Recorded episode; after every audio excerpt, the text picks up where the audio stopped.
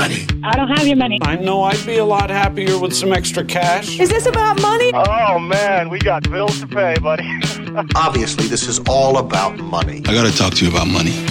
With practical tips and a focus on scripture, let's talk money with Dave and Reb from More Than Enough, the financial show that speaks to the heart of your money story. Real conversations about money for real people. Let's talk money. Are you ready to talk money, Reb? I'm ready to talk money. That's really good because this is the show where we talk about the hard issues around money. If you're just joining us, there's lots of archive shows, and uh, you can find those at morethanenough.ca and chri.ca. Those uh, web pages have the player already installed, ready to go. You just hit play and go. If you uh, have a podcast and you're a podcast person, then you can listen to them on your favorite podcasting platform, whatever that may be. And if you can't find it, please let us know at morethanenough.ca and we will see what we can do about getting it on there. Welcome to the show. We it's just Reb and I. It is today. just Reb It's and just I. Reb and I. Yes. But we want to tell you that the show is sponsored today by our special friends at Crosspoint Financial and Brent Mm-hmm. Vandermeer. And for those of you who haven't heard of Crosspoint, Brent has been on the show a number of times. He's a financial advisor, and what we love about the the, the people at Crosspoint is, is they work for you. They are independent, and that just means that they aren't tied to a particular bank. So what do they? Their interest is totally in seeing you manage the money that the resources that you have in a way that not only glorifies God but also brings increase for you. So that's our good friends at Crosspoint, and uh, We- look them up. Yeah, we thank you for sponsoring the show today. So, today we're actually um, going to continue a conversation that we started like a month ago. But because we've had all sorts of interesting shows in between, we're revisiting it because I uh, think this is like the la- the first time in like a month that it's just been you and I in the studio alone. Yeah, I yeah, it's been uh, yeah a few weeks anyway. Anyway, I can't keep track anymore. You know, I just show We're up. just having to- so much fun. We're just having Just so having- much fun. So, but this is, I hear David every day talking about mortgages, talking about clients, talking about what people understand and know. Some people are really educated on what it takes to buy a house Mm-hmm. or property or investment property. It's amazing. And I refer back to um, Brent Vandermeer actually weeks ago, who said it's part of our stewardship actually to um, understand our money and our investments and all of those things, which really convicted me because I don't always care about that stuff. Sometimes I let you think about all Right. that. And so I'm still mulling that over because it's not quite my personality type, what interests me. But anyway, that's another story. However, I said to David, okay, can we please do a show to tell people what they need to know, the basics of getting a mortgage, a basics of home ownership. If you come to our office, Dave, what do people need to know? And that's what this show is about. Right. So to jump right in, kind of mortgage 101. Oh, yeah, and we forgot scripture. Oh, We- we- I- oh, you I got you're on it. Right? good thing you're on it today, man. So, so when we talk about mortgages and, and that idea, I think the first thing that comes to mind is this idea of preparation in the sense that often we, there's an expectation that we have in our culture. Um, and I'll just summarize it like this: you know, you, you graduate from high school, you go to to university, you get a degree that you pay off the student loan or student debt, of course, you, you're getting through that. And then the next step is, I'm going to buy a house. And so there's there seems to be this organic expectation that when here in Canada, you should own a house. Uh, That's a bit of an anomaly when we look at that from a global perspective. Um, And I do think that's changing with the generation of our kids because houses are so costly and their incomes aren't matching what's needed for that house. But but yes, in our generation and a few decades below us, that is like you go to school, you get a job, you find a partner, you buy a house, you ha- maybe have kids or not, but it's just this progression. Right. And that, that's where I want to kind of f- focus our attention today is to say it does take preparation.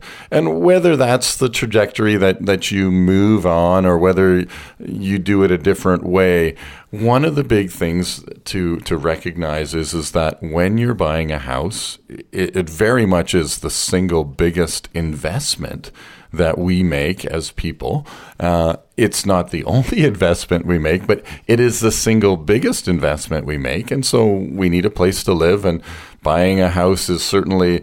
Uh, allows you a place to live and hopefully appreciates and, and the house gains more equity as time goes by. But we need to prepare for that. We need to, to, in a sense, educate ourselves. And that education sometimes doesn't just take two hours in a in a seminar. No. I, you know, half hour on Let's Talk Money with Dave and Reb, and I know how to to, to buy a house, uh, or I'm all ready to buy a house. No, please don't don't do that. So- well, I heard this show and they said this. Yeah.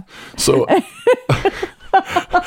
uh, yeah, maybe the disclaimer needs to be inserted here, right? Uh, anything you hear on this show can and will be held against you. No, just anyways, we won't go there. But so Luke chapter fourteen is is one of those uh, chapters, uh, and as you go down to uh, verse twenty five, Jesus is talking about being a disciple. But what I want to draw just from this little passage and, and, and pull it out of context a little bit is, is Jesus is talking about counting the cost. He's saying you need to think this through and be prepared when you be when you commit to being my disciple. Now, buying a house and being a disciple of Jesus do not compare. And there's my disclaimer. Yeah. We are pulling this out, but the verse 24 again, the wisdom is right in there and he says don't uh, begin until you count the cost. For who would begin construction of a building without first calculating to see the cost uh, to see if there's enough money to finish it? Otherwise, you might complete only the foundation before running out of money, and then everyone would laugh at you. They would say, There's the person who started the building and couldn't afford to finish it.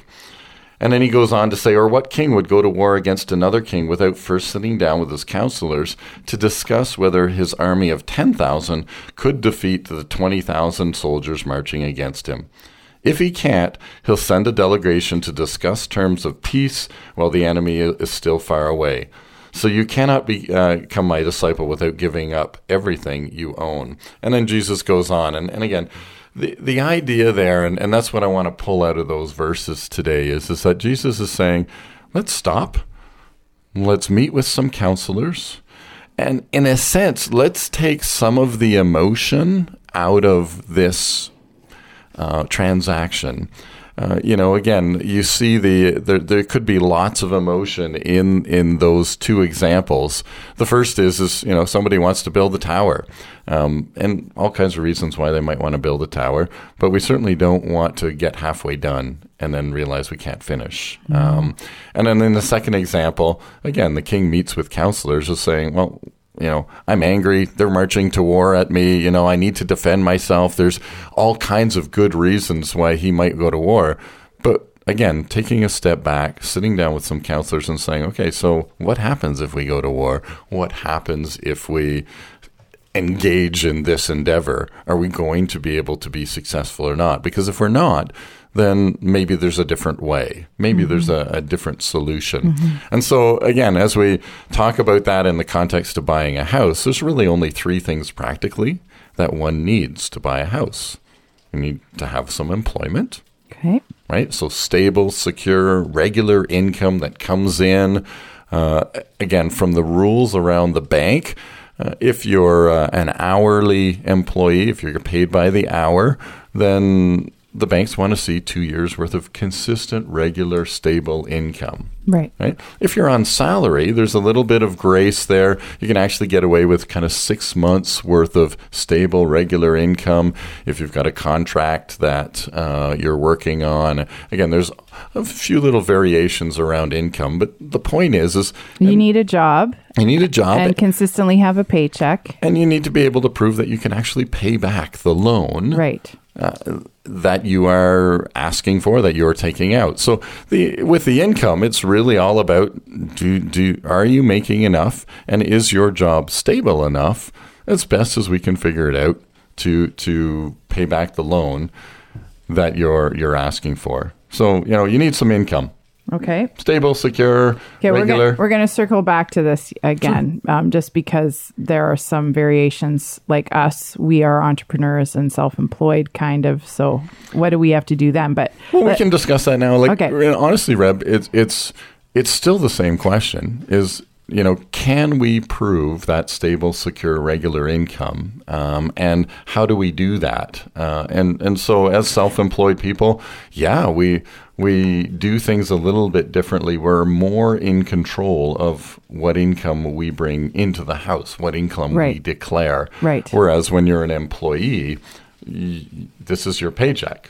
right, You know, you've decided that, And however the T four says what it is, and, and all of that. right. So, so does does an employed person have to have more proof, like longer proof, like say two years of the income that your business has been? You know, you just mentioned a six month Mm-hmm. thing that you know pay stubs or whatever. Is that is it a bit harder for an entrepreneur, a self employed to to prove? Well, here here's the the the tension with a self-employed person because when we're self-employed, we often do our our taxes and our uh, our income and we lean fairly heavily on our accountant to avoid taxes. Right, And I. I don't mean, you know, evade taxes. No. I mean, just avoid taxes. We want to reduce the amount of income tax that we pay. And as a self employed person, we can do that legally. And there are ways that you can do that. So, your accountant, the, the advice you get from your accountant will always lean towards you need uh, how can we reduce this tax liability? Because it is uh, in a sense a regular debt that, that you're owed to the government a regular payment that you're owed. Um, and so the tension is is that as a, a lender the lender wants to see stable secure regular income that is yes. going to be able to support the loan that you're taking out. And so if if the accountant is trying to reduce your taxable income and your lender is saying please show me your taxable income. There is a tension there Yeah. and helping to navigate that. So the 2 year rule is really again comes into play. If you're self-employed to, we want to see 2 years worth of worth of stable secure regular income and that income has to be excuse me has to be at a level where you're going to support the loan that you're taking right. out Yes, Um, which which is wisdom. so right? working Yeah. with your counselors, working with the accountant, right. working with your mortgage broker to say, what do I need to show on my taxes so that I can afford the loan that we are thinking of doing? And sometimes you have to think two years in advance. Right. Um, and so and and just to reiterate, some people might be thinking, "Oh man, that's like being a you know." Uh, messing with the system a little bit, but this is completely above board in how many businesses operate and entrepreneurs because it's because there's great risk at the same time in being self-employed. You know, there we said that the other night to somebody. I, I'm just thinking about yeah, let someone you know when you have an when you're an employee, you let someone else take the risk and you just get a regular paycheck. But when you have your own business, you might not always get a paycheck. Uh, right. So Yeah. that's there's just that risk factor, and the government allows us certain flexibility with that. But say okay, so saying that, so we've got an income, we've proven that we have the income to buy the house. What else do we need? So next, number two on the list. One is income. Number two on the list is we need a down payment. We, we need to provide, in a sense, uh, often we, we say this in the financial world, we have to have some skin in the game. Yeah. And uh, most, uh, again, this is a little bit of a change in the last number of years.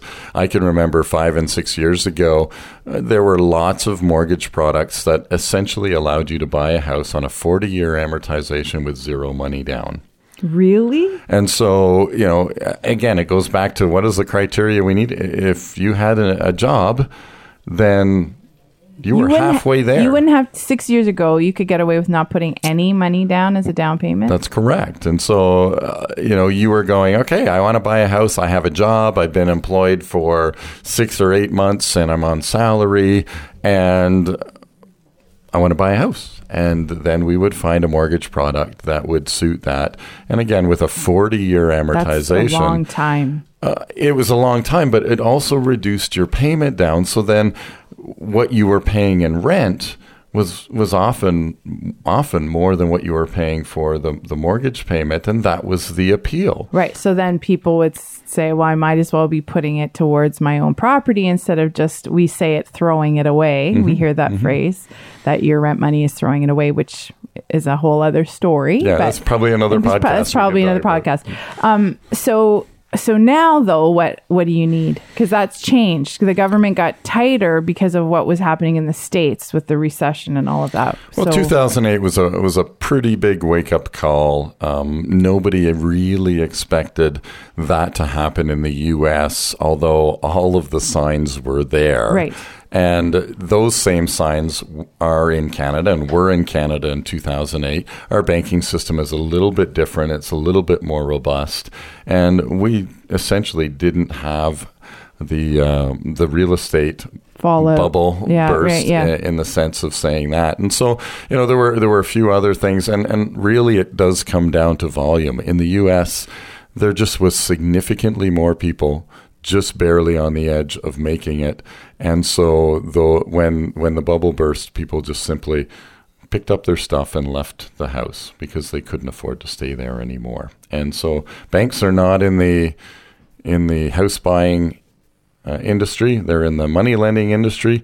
And so that created a cascade. And so that's 2008. And since there's some things to learn that we can learn from that. But yes, for sure, the, the last three years, specifically three to four years, the rules have tightened up around okay, what do we need to do in terms of minimum criteria, but also um, helping to protect the Canadian consumer and the government would say we're helping to protect them from themselves. I'm not so sure that's the case. How far does that go? And, and again, that's probably another show we may never do. I know. Yes. So, uh, but we do need 5% as a down payment as a minimum. Is that just on a first time home? That's on any home. Okay. So any home, you need at least 5% down. Uh, and then there is also some closing costs and there's some costs of moving. So again, we use about a percent and a half, half of the purchase price just as an estimate to say, listen, it's not just the 5%. There is the, there are some costs that are, are connected with the finalizing of a mortgage. so that includes legal lawyer fees, lawyer fees, uh, if, if- appraisals. Uh, appraisals. If there's no land transfer tax, uh, again, if you're a first-time home buyer, there is a, a discount with that. And again, these are all little nuances that happen, which we're not going to get into today. But No. the reality is, is it is going to take a, a little bit of money to get the final things arranged on your closing date, and it's, and that uh, you know also includes just hey the pizza and beer for the guys that are going to help you move, right? I mean, there's there's an added cost to that, and so keeping that in mind and building in some of that margin, and and we do that. So really, the minimum down payment is six and a half percent, if you will. Five percent goes towards the mortgage, and another percent and a half for all of the closing costs. Okay. All right. So So so, that's number two. So we've got an in, uh, we've got money Got an income?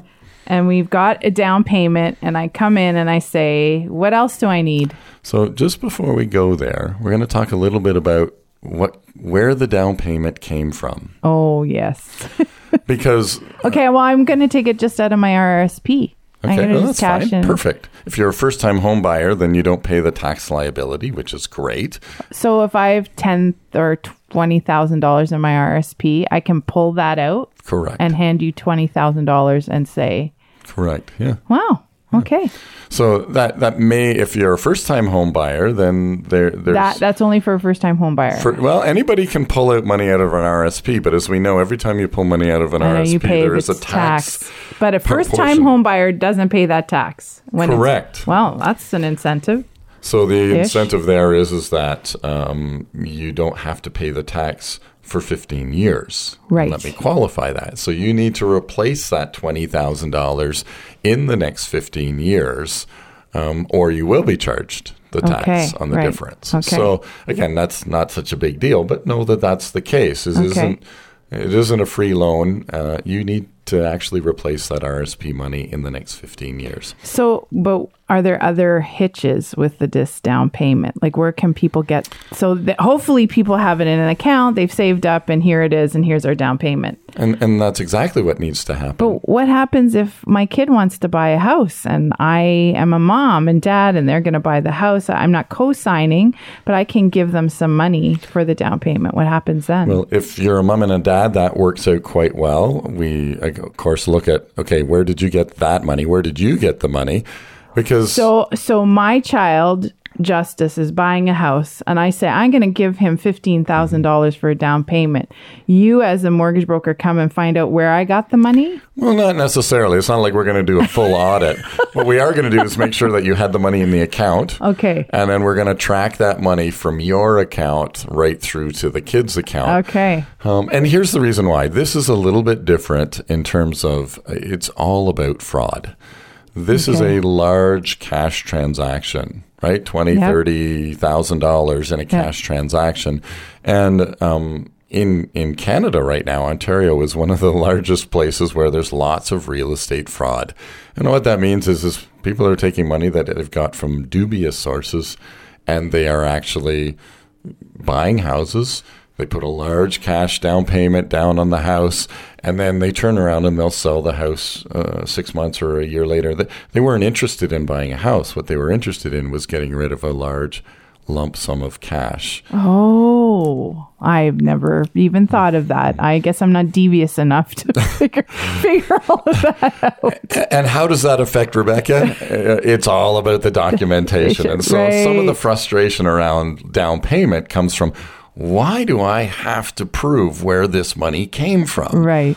Well, because because fraud exists. Fraud exists. And so again, for the vast majority of us, probably 99% of us, we're honest and this is an honest transaction. But the 1% that is doing it in a sense devious, and I don't know what the percentages are, but the small percentage of people that are actually laundering money then the rest of us pay for it. Right. So and that's why the documentation issue is because so some of you may not know that, but when you buy a house, you have to like there's some documentation there's like yeah quite a bit so. so. don't get frustrated it's just part of the process that's right and that's that's been the biggest swing that we've seen in the last uh, six to seven years is more documentation the documentation the proof needs to be there and it needs to be there um, beyond a shadow of a doubt. And so, if there are questions or there are doubts, and that's again one of the reasons working with a broker, the broker advocates for you, keeps the banks a little bit on keel um, in a sense that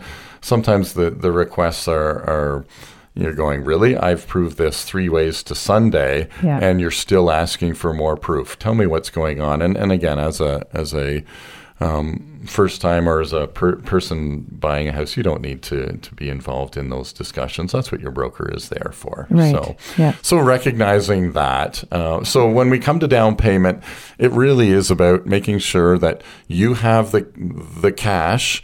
If it's come from a gift, it's a family member. For sure, you can get the gift. We're going to track the money from that family member into your bank account, and then obviously to the end of the transaction whenever the house buys. Now, if it's your own money, then it needs to be in your bank account or we see it accumulating over a three month period. Okay. If you get an inheritance, again, it's a simple, we want to know where the money came from. Where's the inheritance? Okay, it came from there. That's not a problem. And, and again, wow. we can prove that. I you, think I think this might be in like a revelation for some people that mm. that the tracking. So what if I wanted to borrow the down payment from my neighbor? Well, that gets a little bit dubious now, doesn't it? So, and don't borrow the down payment from your neighbor.